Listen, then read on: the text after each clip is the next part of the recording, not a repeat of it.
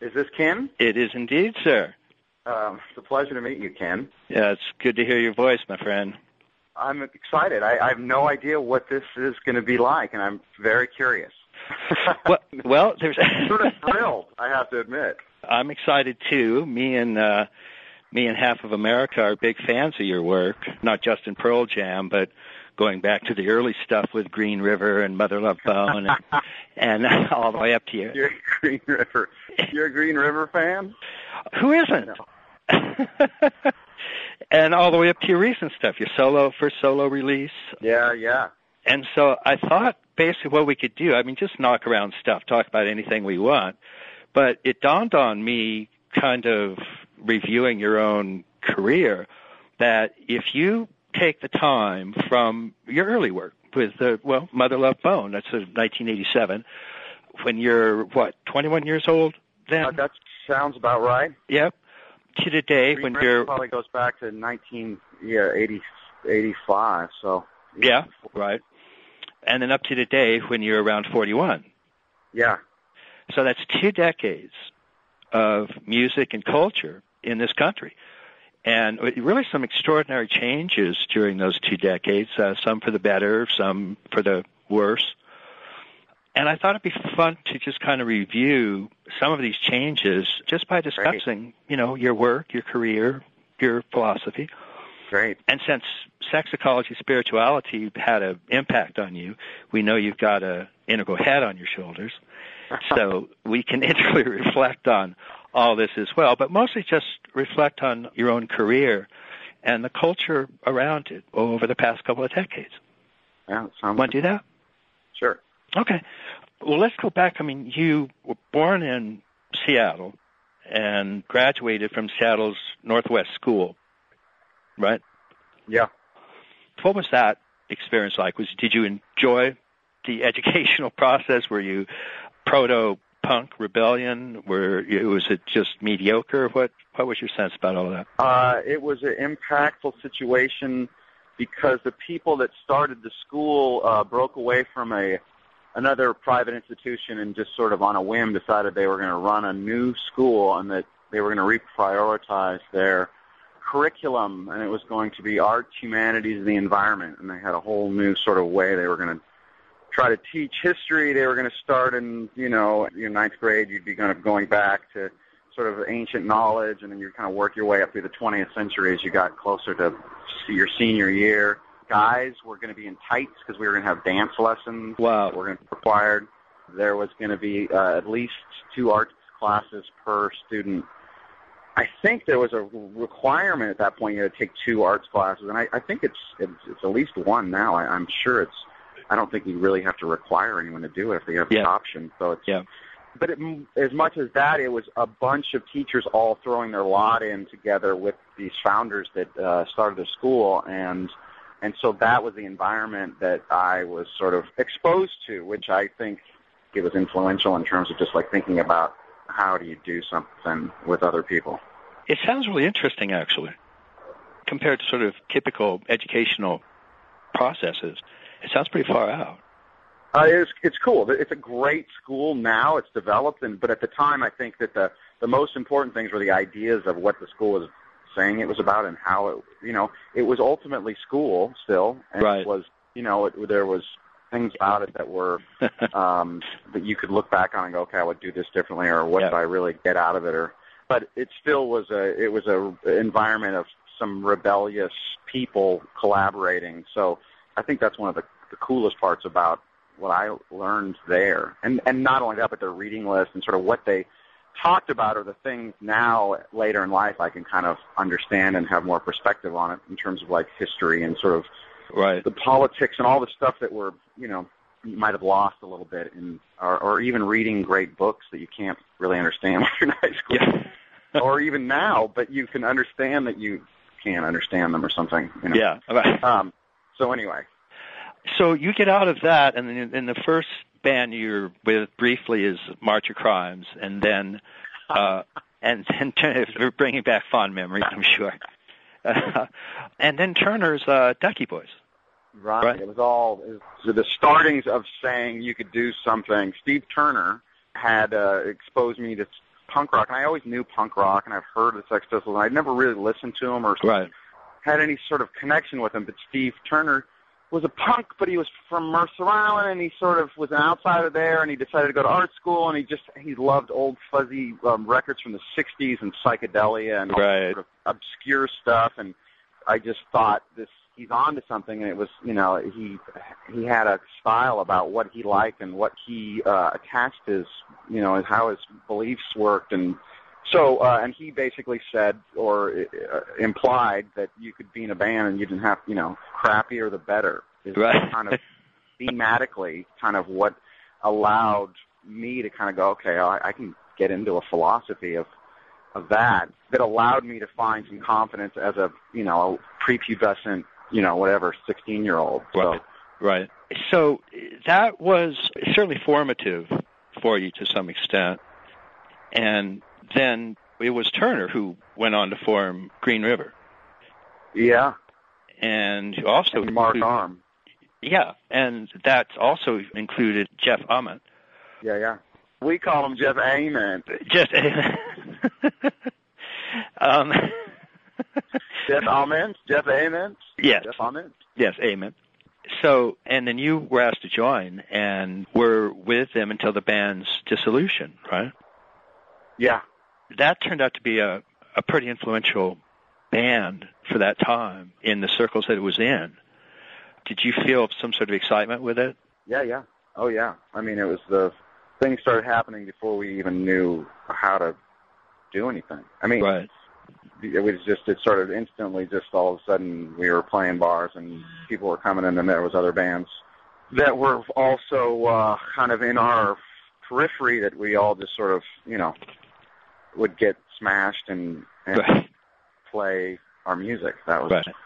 that was the theory at least It, so yeah immediately something started happening and i think um you know we were all sort of i think pretty surprised um, Right. just and and felt liberated again by I think the idea of do it yourself, the idea of punk rock, the idea Yeah. of sort of social movements that kind of gave what you were doing a little bit more significance. So I don't I don't know if we had a philosophy as much as a general sort of belief that art was important, you know, and Right. that and that art was for the masses in Right. a sense, and that it could be broken and sort of played in a way that nobody could really teach you or tell you or Right. um, describe, or and that there was a whole world to be discovered as you filter art through your unique perspective. Yeah, you can and- make money, and that maybe chicks would, maybe you could possibly go out with really beautiful women, and you know, and see the world, and stay in a hotel room, and uh, Right. you know, have Yeah. people care about you. Yeah. Uh, so a lot of the standard boy fantasies about what happens in a rock and roll band. Yeah. But in addition to that, the general notion that art has some sort of meaning, and in a sense, the way you were describing it is the traditional sense of art as avant-garde, art as leading edge, art as pointing to something that you can't get out of conventional society, art as making statements, art as a method of growth, a technique of growth. I mean, all those things kind of vaguely in the air to some extent, but it was idealistic, I take it. I mean, it was, Yeah, yeah. yeah, Absolutely. Which is what I think is so really important about art is that it should remain idealistic in a lot of ways. I think it's one of the things that we've tended to lose over the last two decades with this sort of extreme deconstructive postmodernism that deconstructed sort of all values, including idealistic values, and has really sort of left us with nothing but sort of a sense of irony.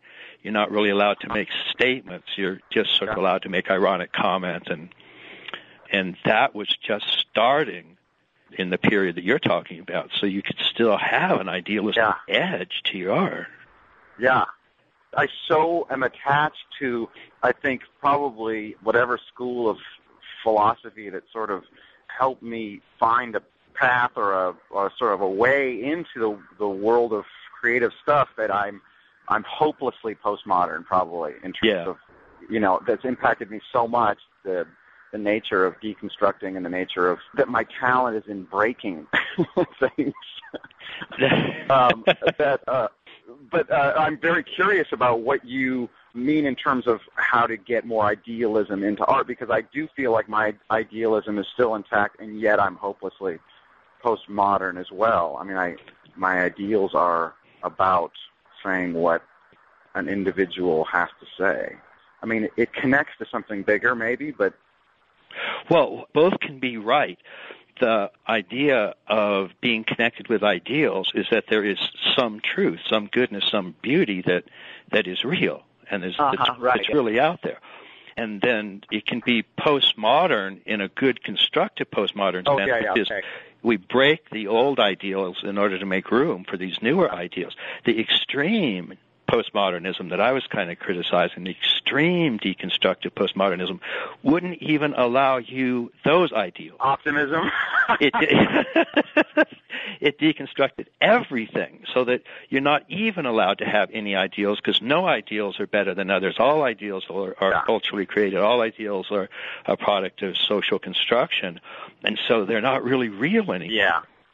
I don't fit here to that school. I, I can Yeah. have optimism and uh Right. I think there's there's structure, but Right. I don't claim to know it's you know everything about it. But I have my intuition, and I think maybe it's storytelling as well. Is that it's the, ultimately that's the method of having both those things coexist. Is that it's as long as you're telling a story in some fashion right. that uh you're forced to break out outside of your own perspective or something.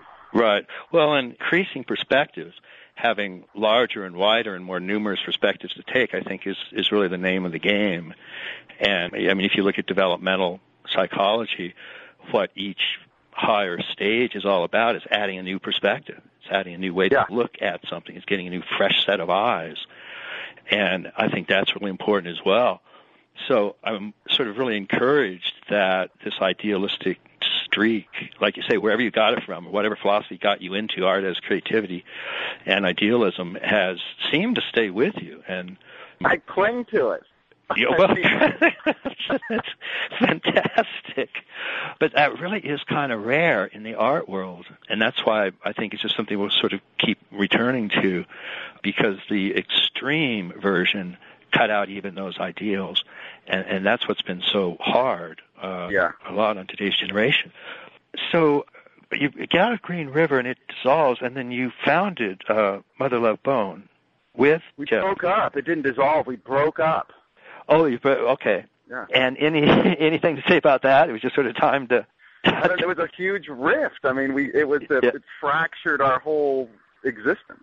You know, I mean, in terms of what emanated from that breakup is, you know, that's Mudhoney, which is the other half of Green River, which is Right. Stephen Mark, who basically created grunge in a way. I mean, you can listen to Green River and go, okay, that's kind of like kind of you know crappy Aerosmith, or you know, I mean, he had a thing, and Steve Turner took his thing and really you know, like developed it in Mudhoney, Right. and that was where the fuzz, super fuzz yeah. sound was. That's Yep. where like the really drunken. I, we're gonna even play less chords than you fucking poser. Right. Um, which was the greatest lesson of all times because Jeff and I, I think, thought that, that we weren't going to be able to achieve what we wanted to achieve in that band, and Right. as we broke, we freed them to achieve something in a sense that, from historical, you know, any, I mean, from my own perspective, I see as being the sort of proto of, of grunge, and it particularly like its '60s roots of just this like, you know, it's cooler than spandex. and, right. and Kurt Cobain was mad at us as well for breaking up Green River. I mean, you know, I think he heard Green River Records and knew Sub Pop, and and and he was influenced by the world of Sub Pop and their bands and, Right. and sort of bands that we were sort of part of. right. But then it was like, you know, press war for, you know, that we were sellouts and he was the real deal, which in a way he was, you know, he was fantastically the real deal. I mean, Yeah. Right. And of course he was, you know, and you listen to it, and everyone's still trying to live up to his, you know, expectations, which is, can you make it even simpler? Can you make it more about the blues? Can you Yeah. make it more about like this, you know, fundamental big chords that just you can't argue with? You Yeah. know, they just like they just slay you. They're not timid. Right, right. So that split in a sense anyway, kind of allowed. Sorry for the aside. No, no, no. That is that's what I, that's fascinating. That's the kind of stuff I want to talk about. So in a sense, that rift allowed that development to go forward in a certain. That as an optimist, that's how I look at it. Yeah,